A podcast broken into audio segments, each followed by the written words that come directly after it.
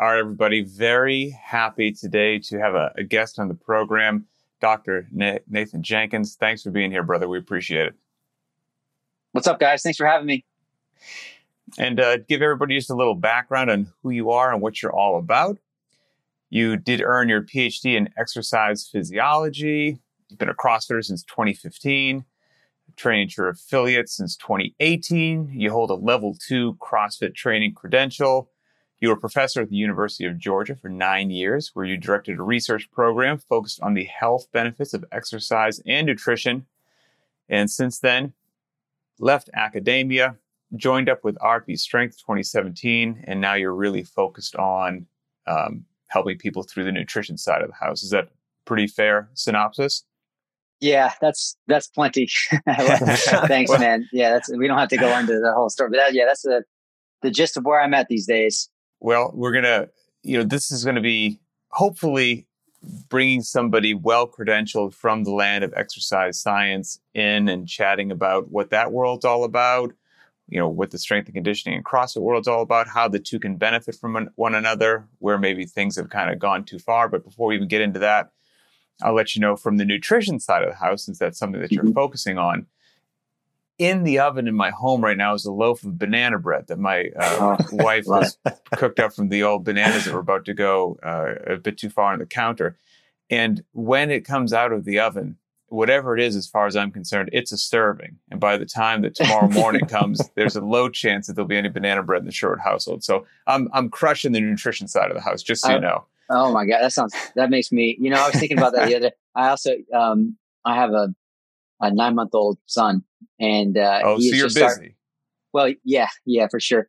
Um, but he's just starting to eat bananas, and I was looking at um, and among other, you know, soft, mushy things like that. Yeah. And I was looking at we had some of the bananas are starting to go a little bit bad, and I was like, oh, those are looking perfect for banana bread. Oh. So that's the second time I, I haven't thought about banana bread in years, but the second time in three days that banana it's bread. Sign. Has, I got to yeah, I mean, I think you have to. The universe is telling me yeah, I think this weekend it's going to happen. It's Absolutely. a sign. It's a sign. But um, all right, sorry for the uh, the already That's okay. uh, a rabbit already. hole there. But yeah, but you know, I've got a lot of scattered thoughts of where I wanted to go with this. My compadre was a lot more organized with his decision, and and Boz, you you had a good place to start. So why don't you kick it off? Yeah, absolutely. And uh, thanks again for being here, Dr. Jenkins. You, will always be Dr. Jenkins in my heart. So, uh, um, well, I guess what I think is so interesting about your story is you know, I'm, I'm curious to know, and I think it'd be valuable for the listeners to know what drew you to CrossFit in the first place. And especially in the, in the face of, you know, so many academics, they seem to have a really polarized view of CrossFit, you know, and, and Pat and I actually just did a show. I can't remember if it's released already or if it's, it's upcoming, but basically it was kind of on the controversies that seem to continue to follow CrossFit around and what, what people kind of stigmatized about it. So, mm. number one, how did you get drawn into it? And number two, what, what kept you here? Yeah, well, first I'll, I'll um, say thank you guys once again for having me on. Um, I listened to I, I, listened to your show.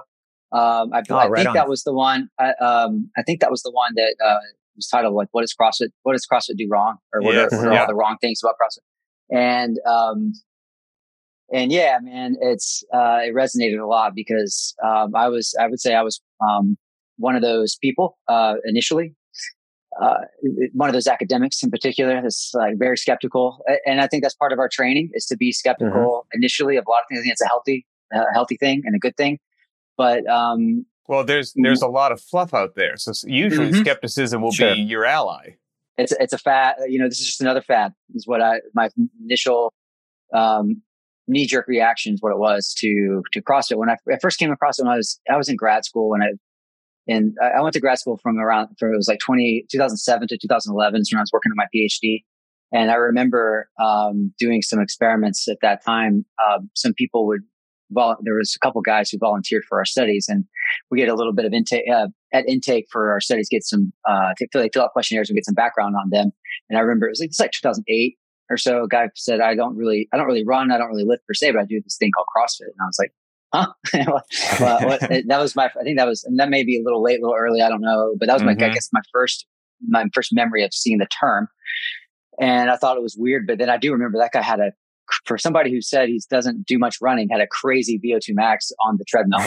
Uh, so that was, that, that, that's a memory that um, kind of stuck with me a little bit, but then uh, still pretty dismissive of it. Didn't really pay much attention to it. Um, but come, I'm going to fast forward. There's some other previous or uh, brief uh, exposures to it along the way. But the f- next time I really like personally thought about it a lot was um, must have been 2013 or 2014. I was teaching at U- University of Georgia by this time, and I was teaching an ex-phys class. Uh, and in the sec, there was a section towards the in the latter half, latter third of the semester where I um, did a little segment on uh, trends and controversies in fitness and health. And uh, naturally, CrossFit came up, and it was, it was, really student driven. Like, what did the students want to talk about? And there were a couple, uh, two female students who uh, were level one uh, coaches at a at a local affiliate, and um, they asked. They came up after it was the day we talked about CrossFit, and I, and I set these debates up as like, hey, here's one side, here's the other side. You got it was really cool. The students would I would assign them to, to, to they didn't get to pick their own side, but they had to take the okay. pro and con and all the stuff. It was pretty cool. And uh, we did this whole thing and tried to be pretty balanced about it.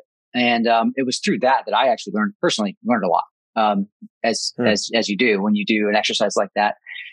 Um, and I remember, I guess, a couple things. One is um, there was a lot that I, even though I was dismissed, like initially I was like, yeah, CrossFit, that's the thing where the guys flip the tires and climb the ropes and hurt themselves.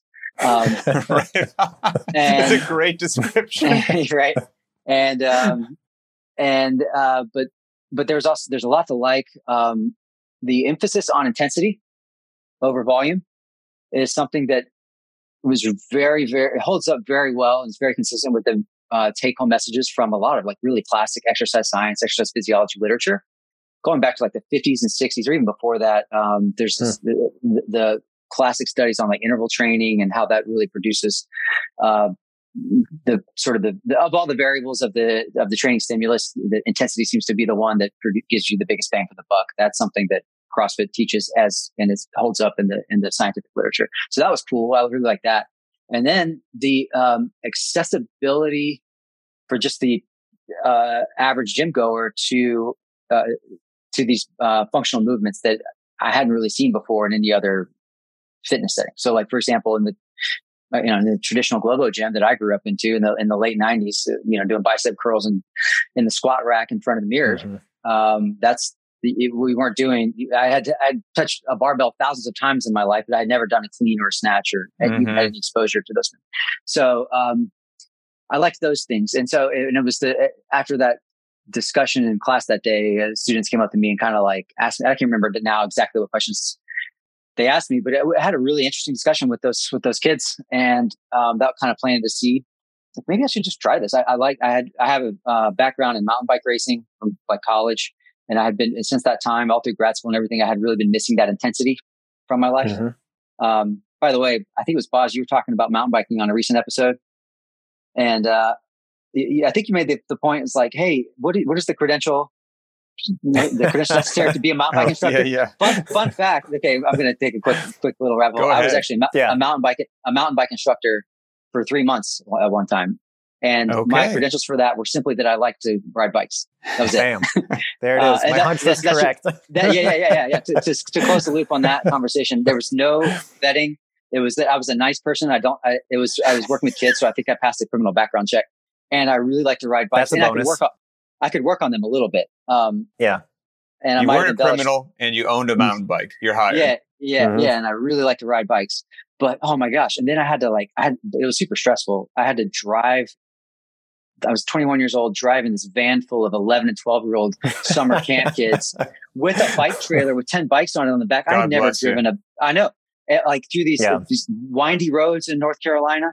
I really, they really should have vetted me a little bit better because I was not qualified to do that. Um, so oh, anyway, uh, yeah, yeah, So, so, um, mountain biking, uh, I was missing that intensity in my life. And I was like, you know, for a lot of reasons, I was thinking about CrossFit.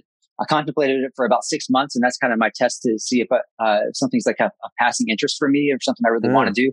Whether it's getting, if it, if I think about it for more than three or six, three to six months, if I'm still thinking about it, then I need to just do it. So that's, oh, that's how cool. I started CrossFit. That's how I actually bought a bike again in 2018. I got back into mm-hmm. mountain biking that's how I spent a lot of money on a on a grill that I grill meats on all the time now.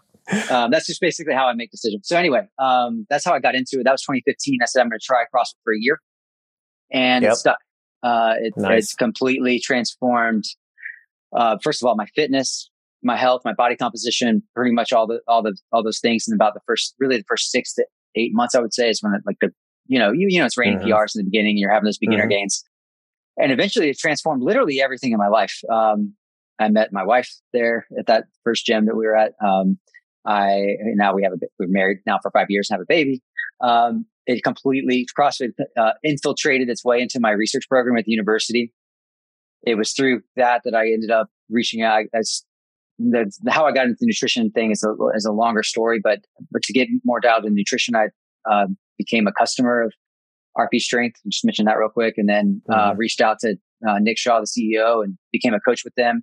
First became a side thing, but now that's my full time and only job. Um, so completely transformed everything for me. So, um, wow. Yeah, that's, that's you're both um, feet in the deep end. But yeah, like head, uh, uh head well, completely submerged in the deep end. To, and, try to stay on track with where you're, you where you want to yeah. go because I'm about to, to, turn the wheel for a second. That's fine. Okay. Uh, because there's a there's a couple things you said, Nathan, that are so interesting, and potentially we would have got into them later on, but I think they're they're relevant because you just mentioned them. Mm-hmm. Mm-hmm. So how is it, uh, you know, I'm paraphrasing what you said, that you, you heard about CrossFit a little bit through this group discussion. One of the things that did resonate with you and you felt was fact based and supported by, you said, I believe, decades of literature was the mm-hmm. importance of intensity. So that seems like it was a very well known fact. Mm-hmm. Yet no one in the world was exercising with intensity. So that's a very yeah. bizarre, it is. you know, bifurcation to me that it, it was so well known in academia for decades, yet it wasn't being applied. How in the mm-hmm. world, how in the world does that happen? And then even, you know, I'm, I'm not calling you out, but it's an, it's an interesting mm-hmm. deal that even you yourself working in academia, more intimately familiar mm-hmm. with the literature than most people, said that when you got involved with CrossFit, you kind of started because you were missing some intensity in life. So even you knew about it and it wasn't in your regime. Where, where do you yeah. think that separation yeah, occurs. It's it's a super interesting point, and it's a, a, a thing that uh, less so in the last six months because I haven't been in the university setting every day, but still um, things that, that are like it's this juxtaposition that I just don't really understand, which is what. Well, okay, let me let me see if I can unpack it this way. Here's how I, I think it can kind of make sense: is that when you look at the um, there's different sort of silos or different schools of thought, philosophies, even within exercise physiology.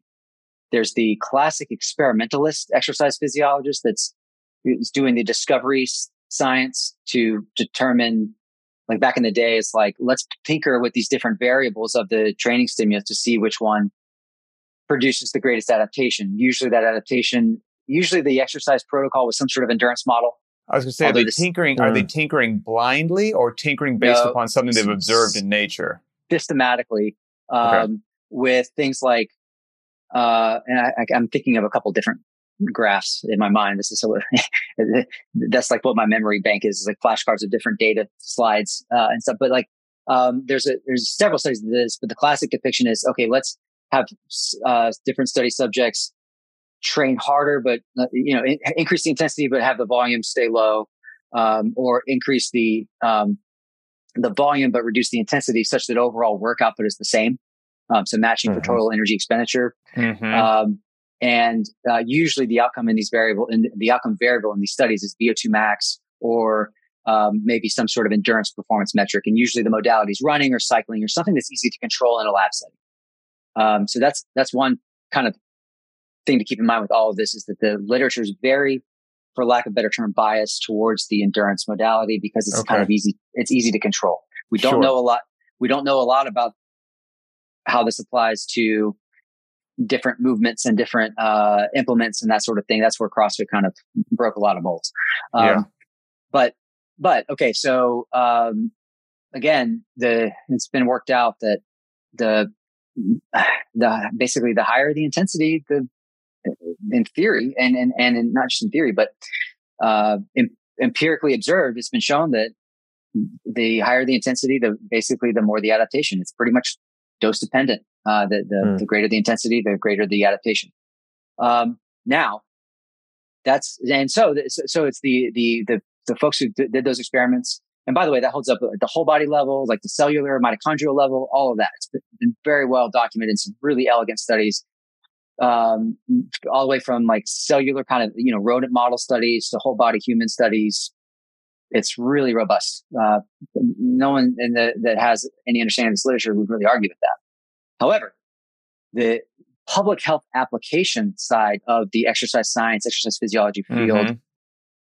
takes a different approach. And also, this is where a little bit of the psychology gets into it too. And mm-hmm. I have to mm-hmm. think about who I'd recommend to have you guys talk to about this because I, I don't really live in that world. It's not, not, not anymore, especially, but it, sure. I didn't really dabble. But like this whole phenomenon of exercise adherence, adherence to a, yep. a training program is traditionally written is abysmal. Mm-hmm. Um, right. So that's, right. that's, that's part one. And part two is like, there's this, and just public health or, or, or health research in general. I don't know if we borrowed this from the medical community with like pharmacolo- pharmacology stuff, but there's this idea of the minimum effective dose. And so the, the, the, a big thrust of the public health oriented research to like try to get people to move more and, and become healthier is like, what's the least we can tell them to do so that they just do something? I and, believe that. Uh, that makes sense to me. If, it uh, does. Go ahead. Rob, I'd love to offer a, like a lay person's observation in there too, which is I really think that somewhere along the line there became this hard line between athlete and everybody else.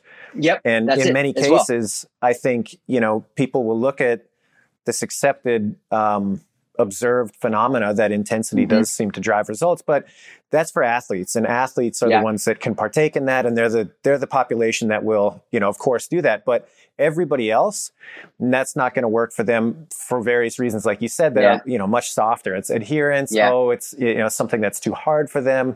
They're mm-hmm. not going to be accustomed to this kind of training. Ergo, it doesn't apply. That, that seems right. to be what I've you're, seen. You're exactly right. You're exactly right. That is the thing. Like if in the conversations I would have with, uh, you know, former colleagues and stuff, that's exactly right. Eh, oh, those studies were done in athletes. Well, a lot of them were, and a lot of the stuff was, you know, I can think of some that were done actually like at the Olympic Training Center and stuff. Mm-hmm. But a lot of them were done in, uh, I guess we would call it like the masters population, but just, mm. you know, older but healthy individuals. Mm-hmm. Uh, my, my PhD advisor during his postdoc was running studies of, you know, in the, what they called at the time, the geriatric unit. I don't think that's the term that they use anymore. Uh, but at Washington, Washington University in St. Louis, and he was absolutely uh, running these folks, these older guys and ladies through the wringer. Uh, doing uh, one really cool study was uh, five minutes of maximum effort. It, it basically five minutes of work at VO2 max. I believe the rest periods were. I'd have to go back and look. Is it somewhere two to five minutes? Call it Oof. a one to one work to rest ratio. Do that for five times. That was the training Oof. protocol. And then Disgusting. every week or two throughout, yeah. every week or two throughout the study, they would retest the VO2 max so that they could they continue to increase the uh, absolute work output as they got fitter. And essentially, there was a linear increase in the VO2 max throughout this. Uh, I want to say it was a eight or ten week study, um, wow. up to the point where they their VO2 their VO2s were. These are just uh, previously sedentary folks. Mm-hmm. VO2s were at the level of considered to be like athletic or at least recreationally trained athletes. Um, wow! So it was phenomenal. The, the so funny I, thing is that it works, mm-hmm. but like you're saying, well, those those people had the compliance of somebody standing there staring yeah. at them with a clipboard 100%. on the bike. You're going to be here well, next week. And, and I bet yeah. if it, it was an eight week study on week nine, they didn't do that on their own. Yeah, it's yeah, interesting to me that that's true. Uh, that's true. The, the split that seems to happen between this idea of athlete versus everybody else, which thankfully I, I believe CrossFit's done a lot to erode that, right? Like we treat everybody. Oh yeah. Like, hey yeah, man, yeah. you may you may not be a uh, person who's competitive or looking to do this full time or whatever. But at the same time, mm-hmm. we're all going to be athletes in the yep. sense that we're pursuing something that is goal driven and, you know, results based, et cetera. But it seems like there's this weird disconnect. It's like, okay, it's accepted that this is going to work mm-hmm. for athletes, but somehow there's a different physiology present for the average person.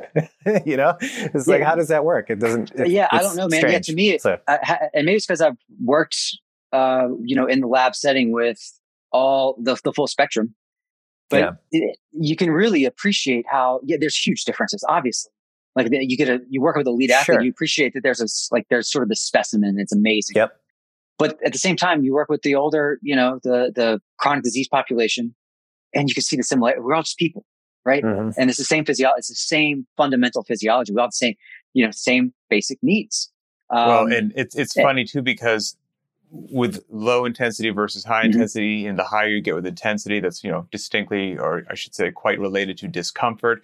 It takes mm-hmm. a unique individual to go out and voluntarily exp- expose themselves to high levels of discomfort on a regular mm-hmm. basis, which is why CrossFitters are a good kind of crazy. And mm-hmm. and the and the community aspect helps through mm-hmm. a, a, positive form of peer pressure to increase compliance and whatnot. Because you know, mm-hmm. taking the same activity, running, but let's see if you take one with a low intensity, you have much mm. higher compliance. Hey, who wants to go? Now I know CrossFitters hate running, so maybe this is a terrible example. Hey, who mm. wants to go for a 30 minute jog? You're going to get plenty of hands go up. Hey, who wants to go to the track for some 400 meter repeats? No eight, hands eight, go up. 400, 800, and, it, yeah, and yeah, if you yeah. go do a 30 minute jog, nobody asks you any crazy questions. You're running. Mm-hmm. If you mm-hmm. are at the track doing six 400 meter repeats, somebody will go, Hey, what are you training for? What are you mm-hmm. What are you doing? So, yeah, yeah. Well, you must yeah. be an athlete. Like, yeah. why are you Why are you doing this crazy thing? It's like, well, because intensity is mm-hmm. a, a, really good thing. Well, it's a really good me, thing. Let me steer things just a little bit on the opposite end. So, sure. I think it's really cool that you know intensity seems to be something that's pretty accepted, even if it's not up until very recently been kind of injected into the mainstream culture. Um, mm-hmm. At least it's well documented that like that's a good thing. And, you know, we talk mm-hmm. about this at the level one a lot, how there's kind of three fundamental pieces to what makes up CrossFit. There's functional movements, there's intensity, and then there's variance. Mm-hmm. And most variance. people that I've encountered, yeah, from an academic background, they like, you talk to them about intensity, they're like, okay, I get it. You talk to them about functional movements and you explain the utility of that, and they're like, yep, makes a lot of sense to me. And then you get to the part about variance, and that's where you start to see the hands go up and they start backing away slowly because they can't quite mm. wrap their head around the breadth mm. that CrossFit intentionally is after. So, mm-hmm. how did you overcome that? And what was it that, about variance that either A, you were a little bit skeptical about mm-hmm. at first, and B, kind of, you know, you later kind of warmed up to? How, how did you yeah. overcome that hurdle of, of accepting variance as a, a viable Oh, I think I think it all. Training?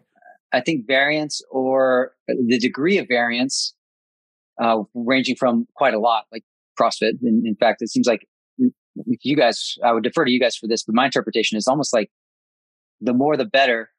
Although, of course, not not to the point of being random. It's not the name of this podcast, right? You don't want to be random, right, right? That's right. But but, but well there's well even even within even within like you have really really really wide um, constraints for how much you change stuff. And Pat, I really actually appreciated your. Uh, I was both you guys, but um, the the two part discussion on programming oh, how good, you good. how you introduce uh, variance and, and, and how that is a key component in there. Um, I, I, think it depends on the goals, the goal of the of the program. Um, and so for CrossFit, it's a GPP program. The general that's the, the variance in programming produces a generalized adaptation. Um, and if that's what you're after, then then that's what you want. For where there's a rub, uh, with the academic community, and, and, this is how we're trained. This is our our our, our uh, I can think of a few different uh, examples, like in textbooks, from a even anything from a basic XPhys textbook to more uh, focused textbooks on like you take a programming class. And sorry, my cat likes to hang out with me, and if, every time I do a podcast or a Zoom call, um, she's she, she's po- poking her face into the screen. She likes the camera. Uh, she does. She, she's usually pretty shy whenever we have people over, but whenever it's something about the computer. um, but uh, like, so for example, where where I've had interesting conversations with this, even some of my colleagues uh, with RP who are uh, come from like a uh, bodybuilding and or powerlifting, like basically a strength sport background. Mm-hmm. A lot of like l- linear periodization. Periodization is in the name of the company that I consult for. Um, where there's not actually for, for there's variance, but it's on a much more discrete kind of scale.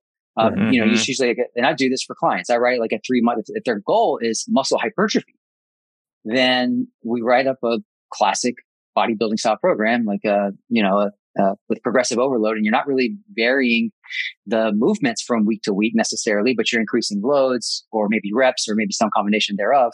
Um, but that's for a very specific goal. And that's mm-hmm. to, specifically mm-hmm. to grow muscles. Um, and then you're reducing the variance on purpose. You're reducing the, um, the generalized adaptive potential for that program and that's and we see that you know the, i think basically uh, i think the application is getting we're getting into more like a sport performance focus um, i think we see that to uh, to a large degree in uh, athletes in our sport, with the top games athletes, they'll take a break. If you know you got somebody who's maybe uh, weaker on the strength side, but really strong on the uh, monostructural elements, they'll purposely take a break from the the running and the cycling and the rowing, um, and increase the weight on the barbells and and do a squat cycle and a deadlift cycle or something. You know, so. Mm-hmm. Um, how do I get over, how do I get around that? I think so. So applying that to like my my bread and butter, my interest is really in the general population and moving the needle on on um,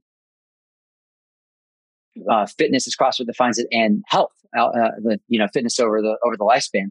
Um, and I think it, I'm convinced. Uh, the more you know, some of it was being just being a student of of CrossFit, which is what I consider myself now. Um, you know, student of the discipline, and through experience, yeah, like we don't necessarily need to be super meticulous in how we uh, uh, dice, slice and dice things in. You know, each week I'm always going to do deadlifts on Monday. You know, maybe I don't do heavy deadlifts, but once a month or something like that, uh, mm-hmm. or or whatever. Like I think I, have I've just you know just through experience and the results that it's uh, that I've seen it achieve for the for, again for the general population. Uh, I think variance is I think it's awesome. So do you do you think the variance component with regards to your um, academic peers and whatnot was such a potential point of contention because, please correct me if I'm wrong, but it seems like historically speaking, you know, maybe not in the last decade since functional movements and high intensity are so much so mm-hmm. much more en vogue than they used to be in variance yeah. as well. But but historically speaking, things in the laboratory due to the due to the setting that you had available there were certain things which were easier to measure than others. Hence why I think a lot of, like you said, people would lean towards endurance sports, lean towards VO2 yeah. max, lean towards things like that. And mm-hmm. so if you were measuring something by its very nature, there wasn't going to be a high degree of variance because you couldn't measure every single solitary thing under the mm-hmm. sun. It just, it wouldn't mm-hmm. work. And so you had yep. the lifter that was looking for volume size of muscles. You had the runner that measures mm-hmm. VO2 max. If you had somebody mm-hmm. else, you're like, Hey, we got a new experiment coming in. Hey, what are we going to measure? Everything. You're like, what? Everything. How are we going to yeah. do that? That's not even. A, it's not possible. B, uh-huh. get you know, get out of here. Mm-hmm. Yeah, not just measure, but also experimentally manipulate and control. Mm-hmm. Um, and that's the that is the most difficult thing about research is and and the I think the reason for um, the rub in these conversations that you guys may have had with academics in the past, you got to understand we're we're uh, trained to to think that variance is, is, is a bad thing in the sense, not just like with training, but just in general, like with the way we think and operate. Variance is the thing that you want to eliminate and reduce from your experiment. Like that's statistically, like that's, mm-hmm. if you look at a statistics textbook, right. you're trying yeah. to, to minimize variance that's, that's attributed to error and maximize the variance that you can explain with your experiment. So the way to, to mess that up and flip it on set is to just have things kind of like Mm-hmm. Uh, try try to change a bunch of things at one time and see what happens. Which right, sure. you know, in, in the real world, there's no problem. In fact, that's a that's a that, the, the gym uh, with all the implements and tools and um, and a wide open floor space and lots of people in there and a knowledgeable coach. You're actually free to tinker with things And I don't want to say less controlled, but but it is it, it, compared to like a university laboratory setting. Mm-hmm it's okay if you like a day, like if you do an, ex, an experiment, like a workout. I mean, you guys talk about all the time. Once in a while, you program a, a workout that you messed up on. Oh, sure. Mm-hmm. Not, not a big deal, you, but you learn from it and you iterate and you move on. Yeah. Uh, iteration happens in the university setting with these experiments the way we do them, but it's on a time scale that's like archaic. It's, it's just, yeah. it, it, takes eons. But necessarily, for, necessarily because of so. the controls that you're trying to establish, I think right? So, but in this, in the specific context of fitness and moving the, the, the, the world of fitness forward. And this is where I had my biggest disconnect with like what, there's many reasons why I'm not a university professor anymore, but we're touching on one of them. It became very, very difficult to do my job as a researcher, um, because the field in the real world is moving so much faster than we can ever hope to keep up with at the university level. Um, it takes from, from conception of the idea to publishing the paper for any experiment. If you're going fast, if you were busting your ass to try to get this done. Like somebody's usually it's a, a doctoral student who's got their PhD, you know, deadline on the line to, to mm-hmm. get to get done and get out the door. You're talking about a year, and that's to like wow. understand the impact of like one kind of variable. One like variable. That, that's it. That's a, so. Just for an example, we did an experiment looking like there was a CrossFit in heavily informed and influenced study. The impact of a, a single Tabata workout, it was uh, four different Tabatas, um, just quickly, rowing, uh, dumbbell thrusters, kettlebell swings, and burpees. We put the burpees at the end, put the rowing at the beginning as a, put the rowing at the beginning as a trap, and it was awesome. Mm-hmm. yeah. Anyway, um, and then had the um, the participants come in the next day, gave them a high fat meal, and looked at their ability to burn fat in that high fat meal. Um, and spoiler alert, it was improved after the CrossFit that that that MetCon. Um, it was like a 12 hour, 8, 14 hour delay between the workout and that that meal. Um, that had been shown for other types of exercise, but never with a high intensity functional training type, you know, CrossFit style workout. Um, and there's other, so other forms of exercise like traditional, like, uh, stationary bike riding that took like an hour, hour and 20 minutes of submaximal, boring, you know, moderate, and low to mm-hmm. moderate intensity cycling to produce the same effect on the processing of that meal the next day. Okay. So anyway, I just threw that, threw that at you as, as a, I know there's a lot of information to take in, but the takeaway is that, that was an idea that we had back when I probably last saw you guys. I know, boss, you were there at the, the 2019, I think it was the trainer summit.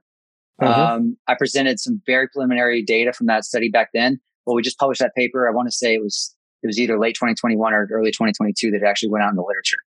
So wow. it's, so it's, yeah. and a pandemic happened and slowed us down during that time. However, that, but I, I think we were done data with data collection before that. So like, mm-hmm. anyway, it, th- that's just one study.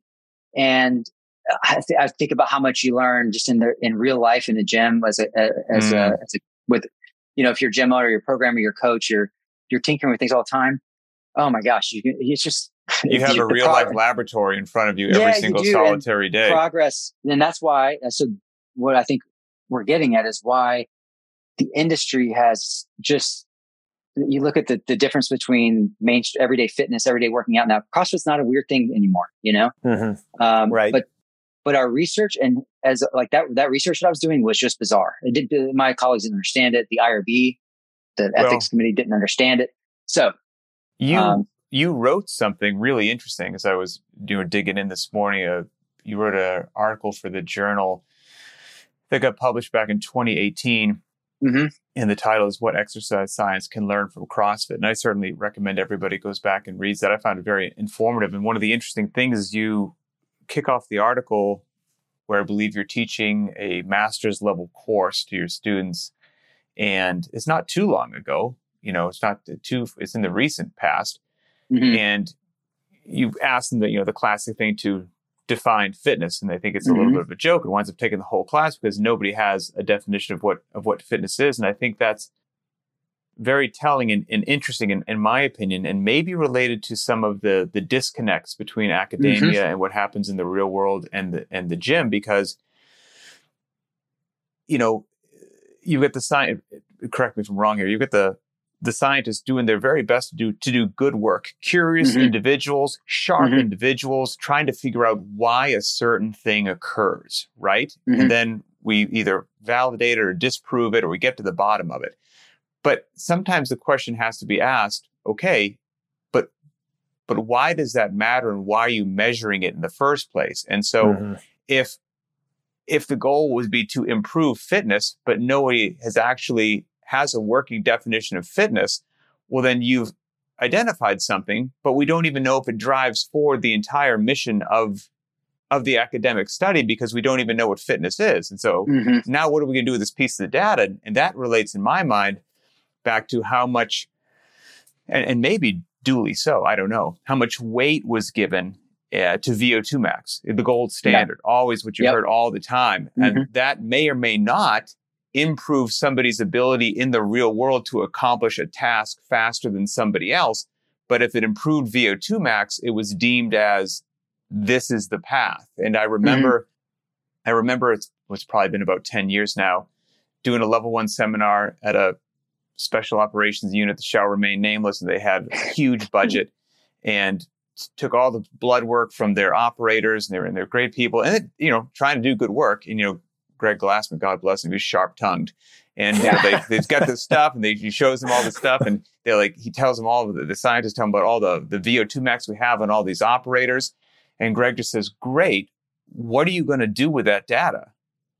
And they're like, well, I don't know, but we have it. And he was like, what are we doing here? You know, like, like, what's the point? Like, you know, you know, and the point should be improving your work capacity across broad right. time modal domains. And, uh, and it was right. very interesting reading your article from 2018 that mm-hmm. even in the recent future, there wasn't yeah. a good measurable definition of fitness. And so maybe that is another um, yeah. challenge of the two worlds coming together from academia and then out in the, you know, I hate to say the real world, but, but out in, out it, in the real world.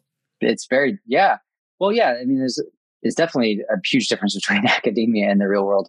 Um, and then the other, the other, I think, major, uh, I love that story, by the way, about Greg. And I've heard various iterations similar.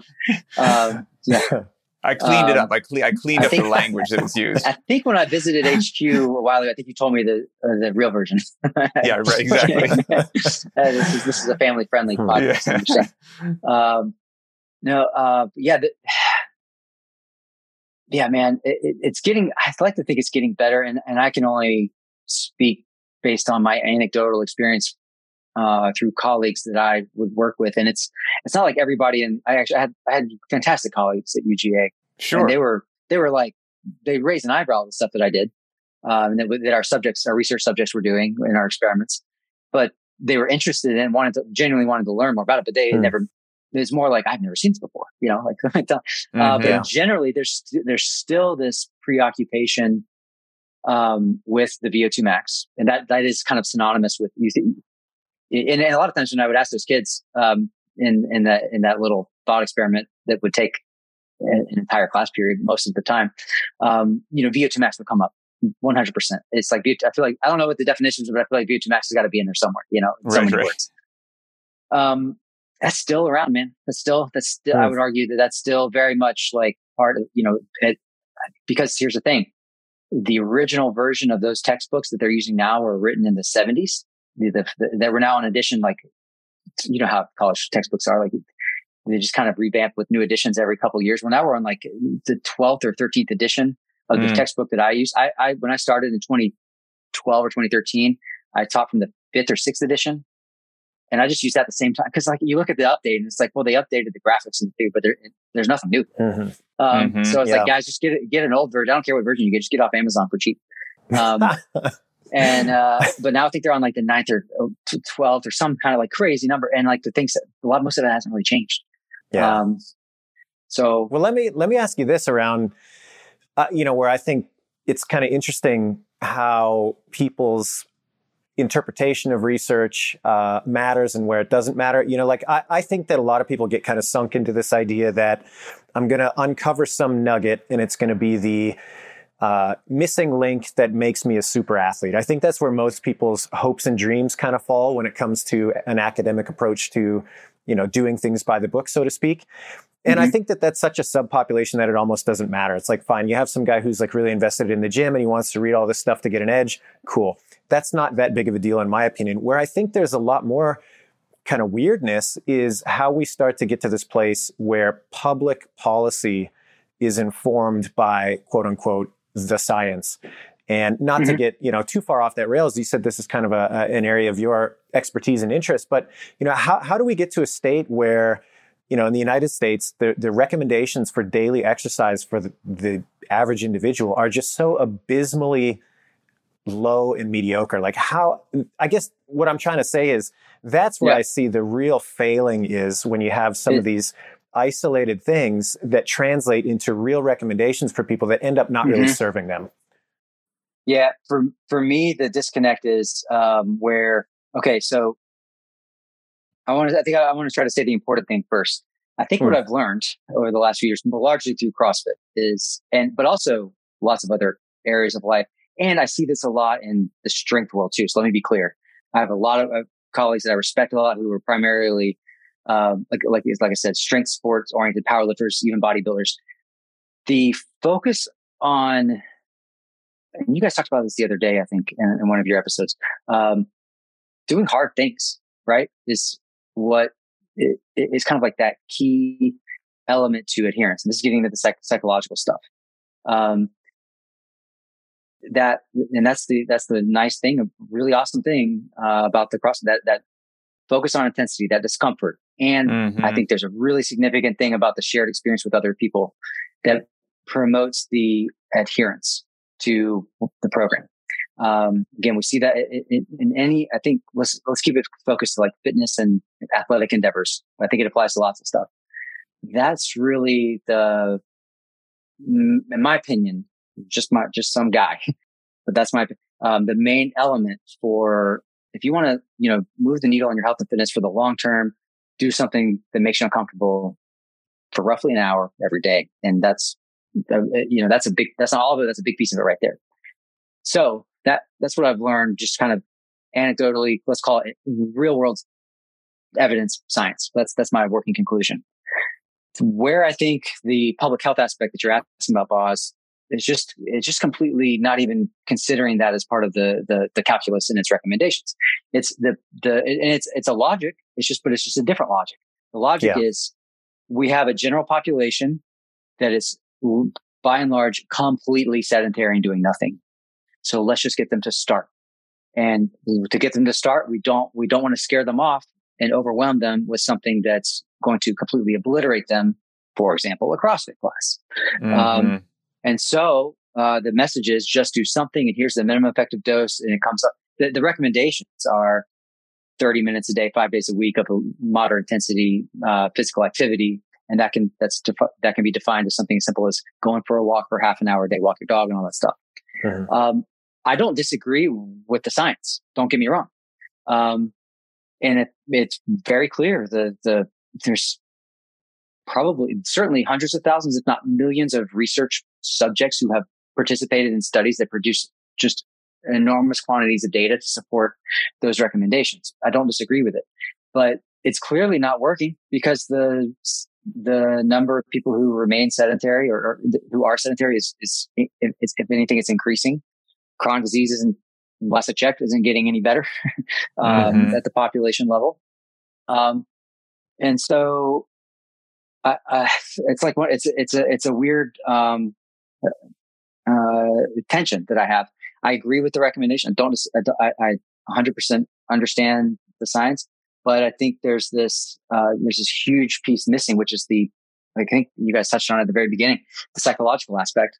Um, yeah. And it's what is it that okay, that's a nice recommendation, but uh, that's not really on an individual level, which is what we really need to be, I think, focusing on changing the, the health and fitness and behaviors and decisions of individuals. Um, and that, I think that's going to be, that, that's a much more challenging message than the public health, the, the public health people that I've interacted with and, and, the documents I've read and just being at scientific meetings. No one, if you, if you were to suggest, Hey, look, you know, yeah, the 30 minutes a day at a moderate intensity is, is, um, that's nice. But what about two minutes a day at first of like maximum effort or, or close to it, right? Mm-hmm. That, no one's no one's going to recommend that like, because well, what, what, what, about cardiovascular events and people get concerned about that? Sure. Well, it turns out they're actually yeah. rare. Anyway, you know, and it's oh, right. Oh, it's gonna that's gonna hurt. It's gonna make me uncomfortable. They're not gonna ever gonna do it again. I don't know, man. I think, and well, last thing before I stop rambling is there is some cool, um, and I can actually, I can kind of look into this for you guys and maybe from there get some recommendations for who you might talk to. Um, there's some cool data showing uh, looking at like enjoyment of physical activity and um, uh, uh, pers- like if you look back on a on a session, like did you like that or would you do it again? And it seems like intensity is a major uh, piece of that research. Basically, the higher intensity, the more it sucks during it, the more like kind of fondly you you remember it and, and higher like rating of enjoyment that you, that yeah there's some there's some actual you know studies on that looking at like differences between interval protocols versus continuous endurance type protocols um yeah there's a group out of uh Maybe you have Canada. a sense of actual accomplishment because you did something challenging. Mm-hmm. Yeah, yeah. There's, I think there's a lot to it, man. Yeah, it's the. I, I think it would. I think it would bear out well, with like there are anecdotal experiences of like, yeah, that was yeah that was sucked, but let me do it again tomorrow morning. See you at six thirty a.m. You know. Yeah. Um, well, if we if we kind of extrapolated a few things here, um, you know, I think it would be useful for the listeners to to just have it spelled out like a contrast between these underlying basic recommendations, which I, I, understand there's no disagreement there. Like that's a great place to start. Sure, I don't think there's any disagreement. Um, yeah. Uh, but let's let's take away the psychological element. Let's take away the compliance aspect. Let's pretend that we have just a human organism who will do the thing, the recommendation. Mm-hmm. Um, what's just kind of a down and dirty compare and contrast between this kind of baseline 30 minutes a day, five days a week kind of recommendation versus something that's even slightly more varied? Like on a physiological level, what is the benefit to broadening that recommendation even slightly? Uh, first thing that comes to mind is in one scenario, the the uh, follow the mainstream advice, which by the way is what I did all through grad school and and my postdoc and the first part of the first couple years of my uh, faculty position. So I can speak to this from experience. You hit a plateau real fast, like two weeks. You hit your plateau and then you just hang hang out there. Um, at best, you're kind of treading water on your health and fitness. And if, like me, you don't pay any attention to your nutrition and um, you live off of, I don't know, banana bread, um, I can't wait. um, then uh, so that's a recipe for uh, you know bad things to happen to you know body composition and and health, say quality, uh, blood markers and everything are going to go downhill. Um, which again, the other thing about this is that those guidelines they don't take in they don't they actually don't even mention nutrition at all. Mm. Um, there's another set of guidelines for those, and they are also they have their own uh, pitfalls. That, sure. That's probably different, different yes, discussion. To put it, to put different, it mildly, different, yes. different, different discussion.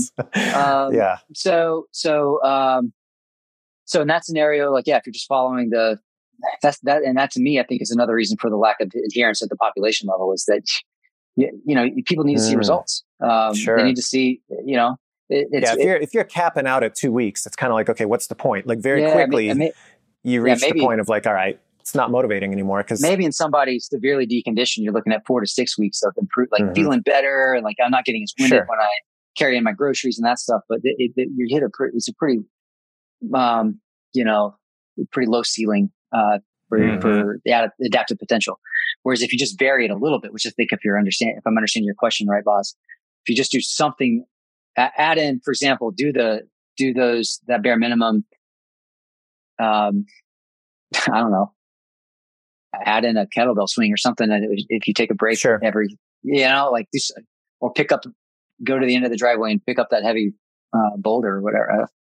Have boulders at the end of your driveway. I don't, I'm not thinking of good example. I'm not thinking of good examples, but I think you understand. Introduce some variance and you're going to see new, a novel stimulus and therefore new adaptation.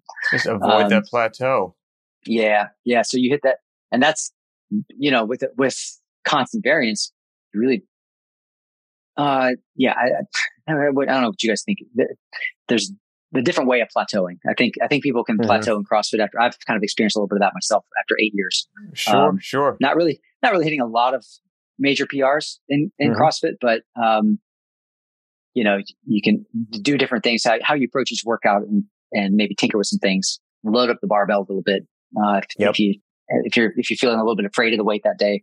Yeah, Uh, and go there's we, and- we we touched on that Anyway, actually in a recent episode is because there's Mhm. one of the wonderful things about variance is there's so many darn things we're trying to get good at that we could probably find something that you haven't messed around with yet. Like I don't know if you have a press to handstand. If you don't have a press to handstand, Mhm.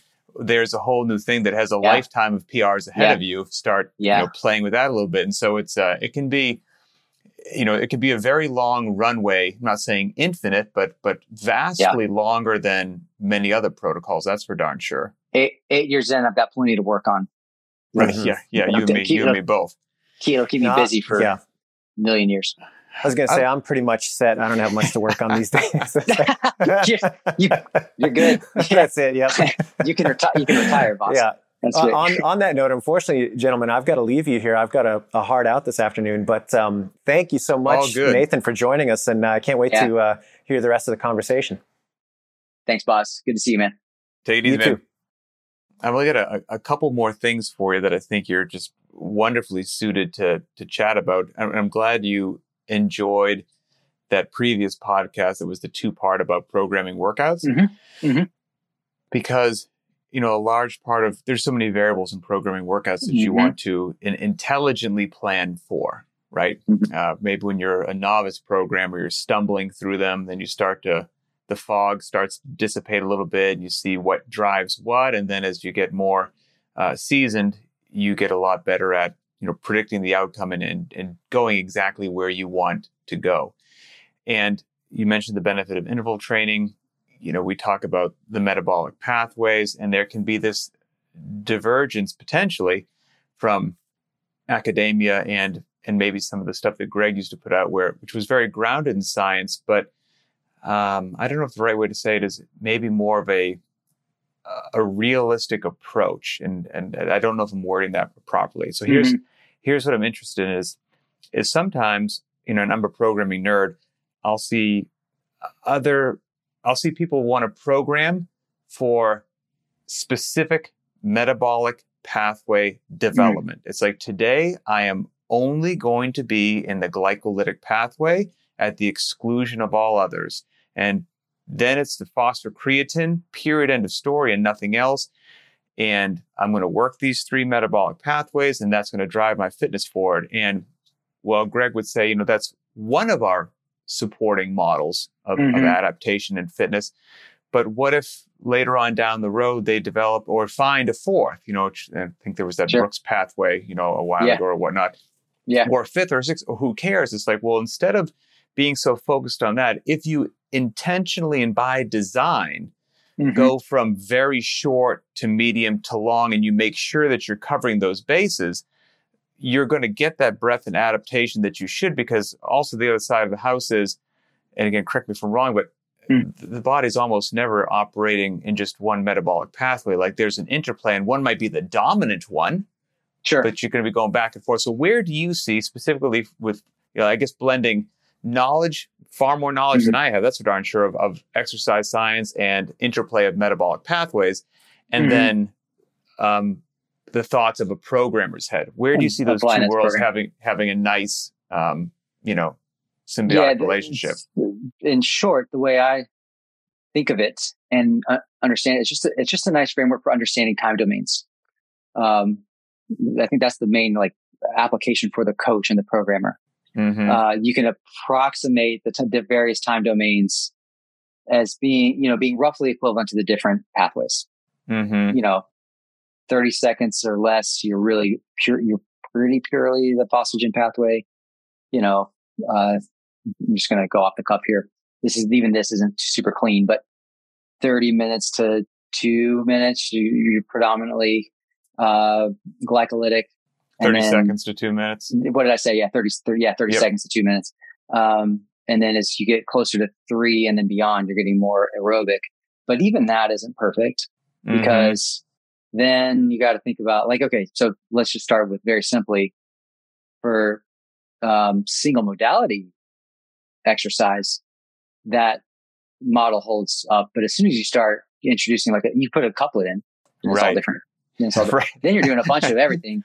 Uh, and, and it depends on is are the, the, the two movements in a couplet are they um, are they complementary to each other in the sense that they, is there interference right so uh yeah and then it's, it's, it's all it can also can be interesting right correct my thought process if, if mm-hmm. i'm wrong is you might have one uh, one modality like just weightlifting but mm-hmm. most people because they're not cyborg robots it's not continuous movement so for example mm-hmm. the workout like right. dt deadlifts mm-hmm. hang power cleans and shoulder overhead if you ran a stopwatch mm-hmm. on somebody that did one round smooth and unbroken let's say it takes mm-hmm. ballpark a minute so if you were yeah. an Android, that's a five minute workout, but it's not a five minute workout. No. It's going to take most people like 10 minutes, let's say. So yeah. even though it's one modality, there's almost a one to one work to rest ratio built into that workout. If you look at how often the athlete's working and how often they uh-huh. have their hands on their hips sucking oh, wind yeah. going again. And so where's the, you're like, it's, it's a very, it's a very blurry field. You're, um, you're bringing me terrible flashbacks because once in a while my I like that work. I love that workout, but then it's a whole different taste, a whole different flavor if you do, do programming as DT intervals. Mm-hmm. You're not mm-hmm. allowed to let go of the bar. Um, cause I like to do the thing where you, you pick it up, you drop it on the 11th rep and then you pick it up on the 12th as your first. But if you, yeah, absolutely. It, it is, absolutely. Yeah, yeah. Uh, anyway, uh, there was a workout where we were doing it as intervals and I got that. This doesn't happen to me very often anymore. We used to happen all the time, but you get that like, you know, when you've gone too hard and you kind of get a panic Yes, uh, sir. It, it, sets in. That that is one of the. It's happened probably once or twice since then, but that was definitely one of the more significant. it's in my I've memory. made a mistake. I have. I have. is that moment I knew? I yes, up. exactly. um, probably the third of five rounds of that second, or even. Um, anyway, yeah, it, completely. Um, there. So I, I think um, t- painting with broad brushstrokes, this whole concept, the model of the energy systems works very well for time domains. But then if you think about it more, it, because it, it, like you're saying, it doesn't necessarily hold up perfectly when um, you think about s- specific like time under tension or, or actually time doing the movement. Mm-hmm. Um, it, it's it ends up being I think CrossFit honestly ends up being a whole lot of glycolytic work. Sure. Yeah. Um, that that uh, that you just kind of you're repeatedly uh, executing on and then recovering from, and then and, and so since there's overall continuous movement, the way I think of it is that the the oxidative system, the the the aerobic base is like that's where it kind of you get you see some people who are able to transition well and basically continuously move from one move to the other. So, for example, in the DT workout that I was describing, Mhm. somebody's got say equal glycolytic potential as me, but is a better has a better aerobic capacity than me. They're not panicking at the same point that I did because Right. you know they've got they've got they've they've got that kind of like um the the, Does- the, does the- sort of is it- idling in the background, if you will. Yeah, I was gonna say, is the oxidator's role in something like that to, or a more developed oxidative system, shall we say, helps um, provide fuel a little quicker than somebody who is is less developed, and therefore they can get on the bar, get on the bar a little faster. Than, and then also recover from the glycolytic the, the bursts. Uh, gotcha. you know, to to clear out all the all the the, the angry, painful stuff. Hmm Um, the, there's a more rapid recovery uh, in the in the aerobically trained state uh, gotcha. from Okay. hard intervals like that uh, at the at the muscular level. Yeah, so that's why you know the you know I'm, I'm personally right now I'm working on a lot of the uh, doing a lot of time spending a lot of time on the concept two bike hmm uh, doing a lot of running. It's interval work uh, because I want to cover the basis of all the the uh, you know the energy systems. But you know, I think if you think of the work the work capacity curve, Yep. you know, I think that model works perfectly. The the area of that curve is largely determined by the aerobic uh, system. Shift that up. You know, let, let's let, let's uh, let's raise it up. You know, um, elevate it through uh, uh, training that that uh, that aerobic system. But it turns out though, you can't just do aerobic work to do, do that. And, and uh, Sure. the, actually, the best the best way to do it, I, in my opinion, is kind of repeated glycolytic insults, if you will, to the to the muscle and to the cardiovascular system, Mhm. uh, because that's the you know you got to sort of exceed the capacity of the aerobic system to stimulate it to adapt, and that's that just means you're doing glycolytic work. So and the wonderful thing yeah, about man, so many CrossFit workouts being largely glycolytic is there is that wonderful transference, you know, to Mhm. both sides of the fence from that. I mean, it is, I guess if you had to Mhm. bias somewhere, it's a great place to bias. You shouldn't obviously neglect the others. But, you know, if you said you got to pick one of the three, it's like, well, I'm going to get a lot of bang for my buck out of Mhm. that particular one. But I, I love your, I love your mention there about uh, long work, for example, aerobic work, oxidative work, you know, because Mhm. uh, myself and when I program for my community and whatnot, we don't we don't fear going running running. We don't fear going long. Um, people hate me for it, but you know, and not it. at the exclusion of everything else, but but realizing that that that training modality deserves the respect of the others and and putting it in at the appropriate frequency and volume is wonderfully beneficial to all the others. Now, if we do too much of it, yes, we can blunt the other ones. We're not looking to do that. We're looking Absolutely. to to do it appropriately and gain that benefit because there is so much useful area under that curve that you just said. And it's such a sadly, in my opinion, neglected aspect these days in too many programs where everybody just wants to lift heavy, do a short little burner workout and go home. And don't Mhm. get me wrong, that's infinitely better than what the typical American is doing. You are yeah, a beast compared to the Yeah. average. Now, if you're looking Yeah. to maximize what you could have your fitness potential be, I would say you're leaving a lot of money on the table by not Mhm. by not dipping your toe into those those longer Mhm. days. Just just kind of my two cents. But you obviously totally- there's there's science to say that that makes some There- rational sense. There is, there is, man, but we're also getting into that space where you know you're not going to find a lot of studies. There's getting to be more and more studies on that have used CrossFit methodology, Mm-hmm. um, but they're usually focused on like a very specific question. Where I don't, I Right, would say there's a lot. there's not a lot that's delving into the to the elements that we're talking about.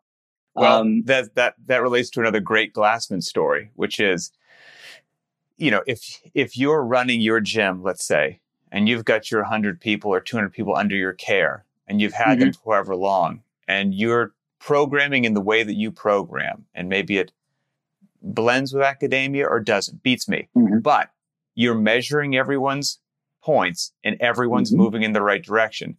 And yeah. then you're doing it right. And Greg used yeah. to tell the story of the old salty coach on like some athletic field with his whistle around his neck and he's been making beasts for 10 years, right? And doing his own thing, this crazy protocol. And mm-hmm. then somebody from academia comes up with a clipboard and goes, Hey, good news. We just proved what you're doing works.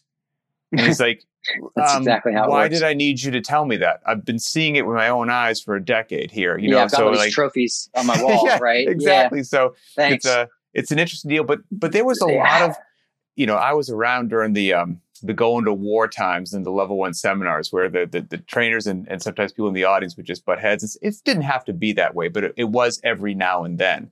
Right. You know, now that we're all more mature and those days are, uh, are behind us and we're it's much, history yeah we're much more you know friends i think a very fair question is what in your opinion mm-hmm. what is it that maybe the larger strength and conditioning world or CrossFit in general is is missing the boat on eh, from an exercise science standpoint. You know, there's there are some things you saw in CrossFit that you looked at your peers and you're like, man, we're really missing the boat on these items and, and these guys seem to be doing it well. What's the other side of that coin that maybe you look at how people are working out and you're like, oh, if you would just do A, B, C, or D, um, you'd be better for yeah. it, but you're not.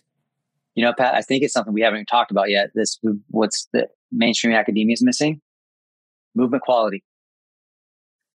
Uh, okay. Virtu- virtuosity and movement, man. I think, um, and it's I, definitely not my expertise. I didn't learn that at the university, mm-hmm. uh, but uh, uh, that is something I found that the more, first of all, personally, the more I work on my movement, you know, virtuosity and movement, um, dropping the weight and to do it well, it's it has uh, lots of good things happen. Immense sort of ripple effects occur from mm-hmm.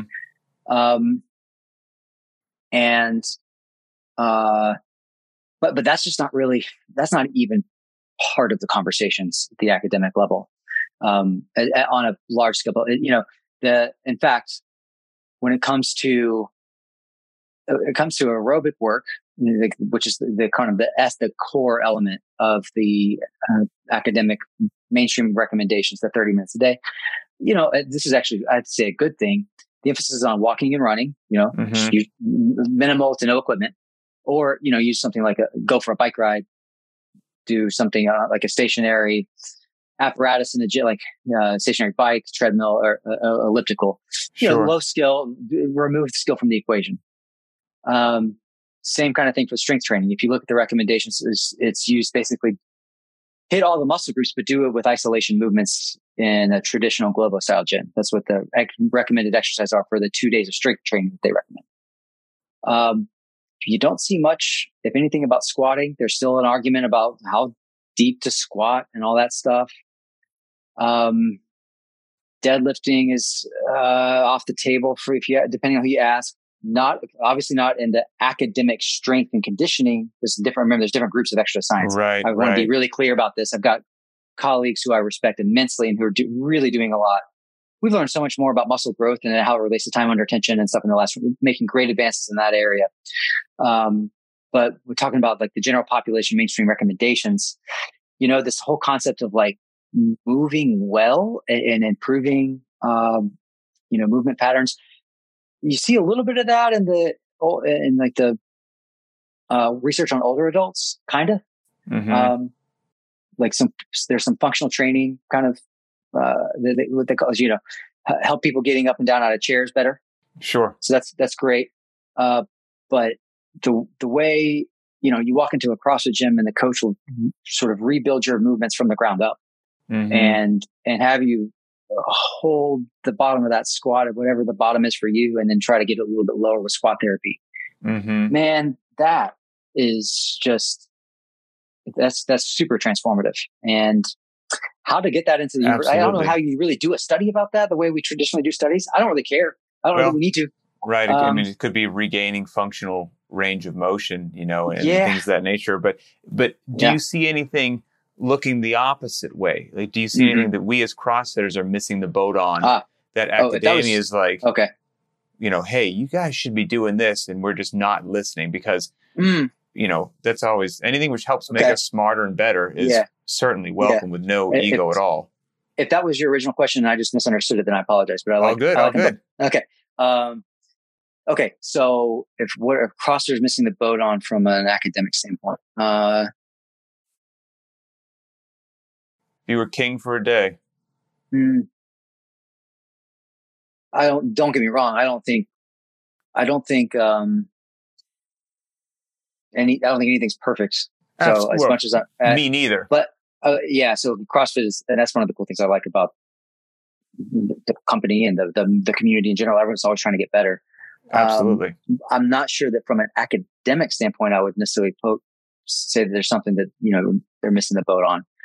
Um, don't be afraid. Don't maybe don't neglect yeah. that oxidative let, pathway let me, a little bit. yeah, okay, that's a, that's a good one. I mean, we talked about it. I think that's a good one. I think, uh, and I'll I'll share this. Um, and I was thinking about it as you were talking about it. You know, uh, I, I I'm influenced not just by my background in uh, academia and all that stuff, and, and my experience through CrossFit, but I also I happen to be married to a marathon runner who's also oh no kidding okay yeah mostly and and and uh, my wife and my mother-in-law just completed a marathon this past weekend um, they do one or two of these a year, and I just let them have that most of the time. Like I don't. Most I've ever run is 10k. However, I will say this: when um, there have been times when I've kind of run a little bit with my wife. It's been a while, uh, but it was especially when we were dating because I wanted to get in. You know, right? Yeah, yeah. I get impressed. uh, yeah, yeah. Um, spend a little time together and stuff. That had immense benefit on my uh, cross, and I was one of those cross. So I started off a skeptical CrossFit before I got into it, and then once I got into CrossFit, I was one of those CrossFitters that said running is terrible. I'm never going to run again.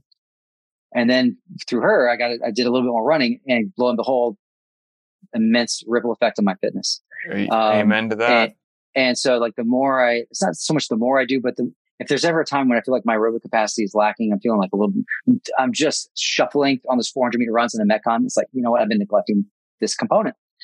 Mm-hmm. And so mm-hmm. every time I work, like I said, I'm working on it now. There's lots of reasons I'm working on it now, but that's, you know, it's, it's that it's having no, no surprises. It's, it's just not popular. That's it's, it's, it's effective.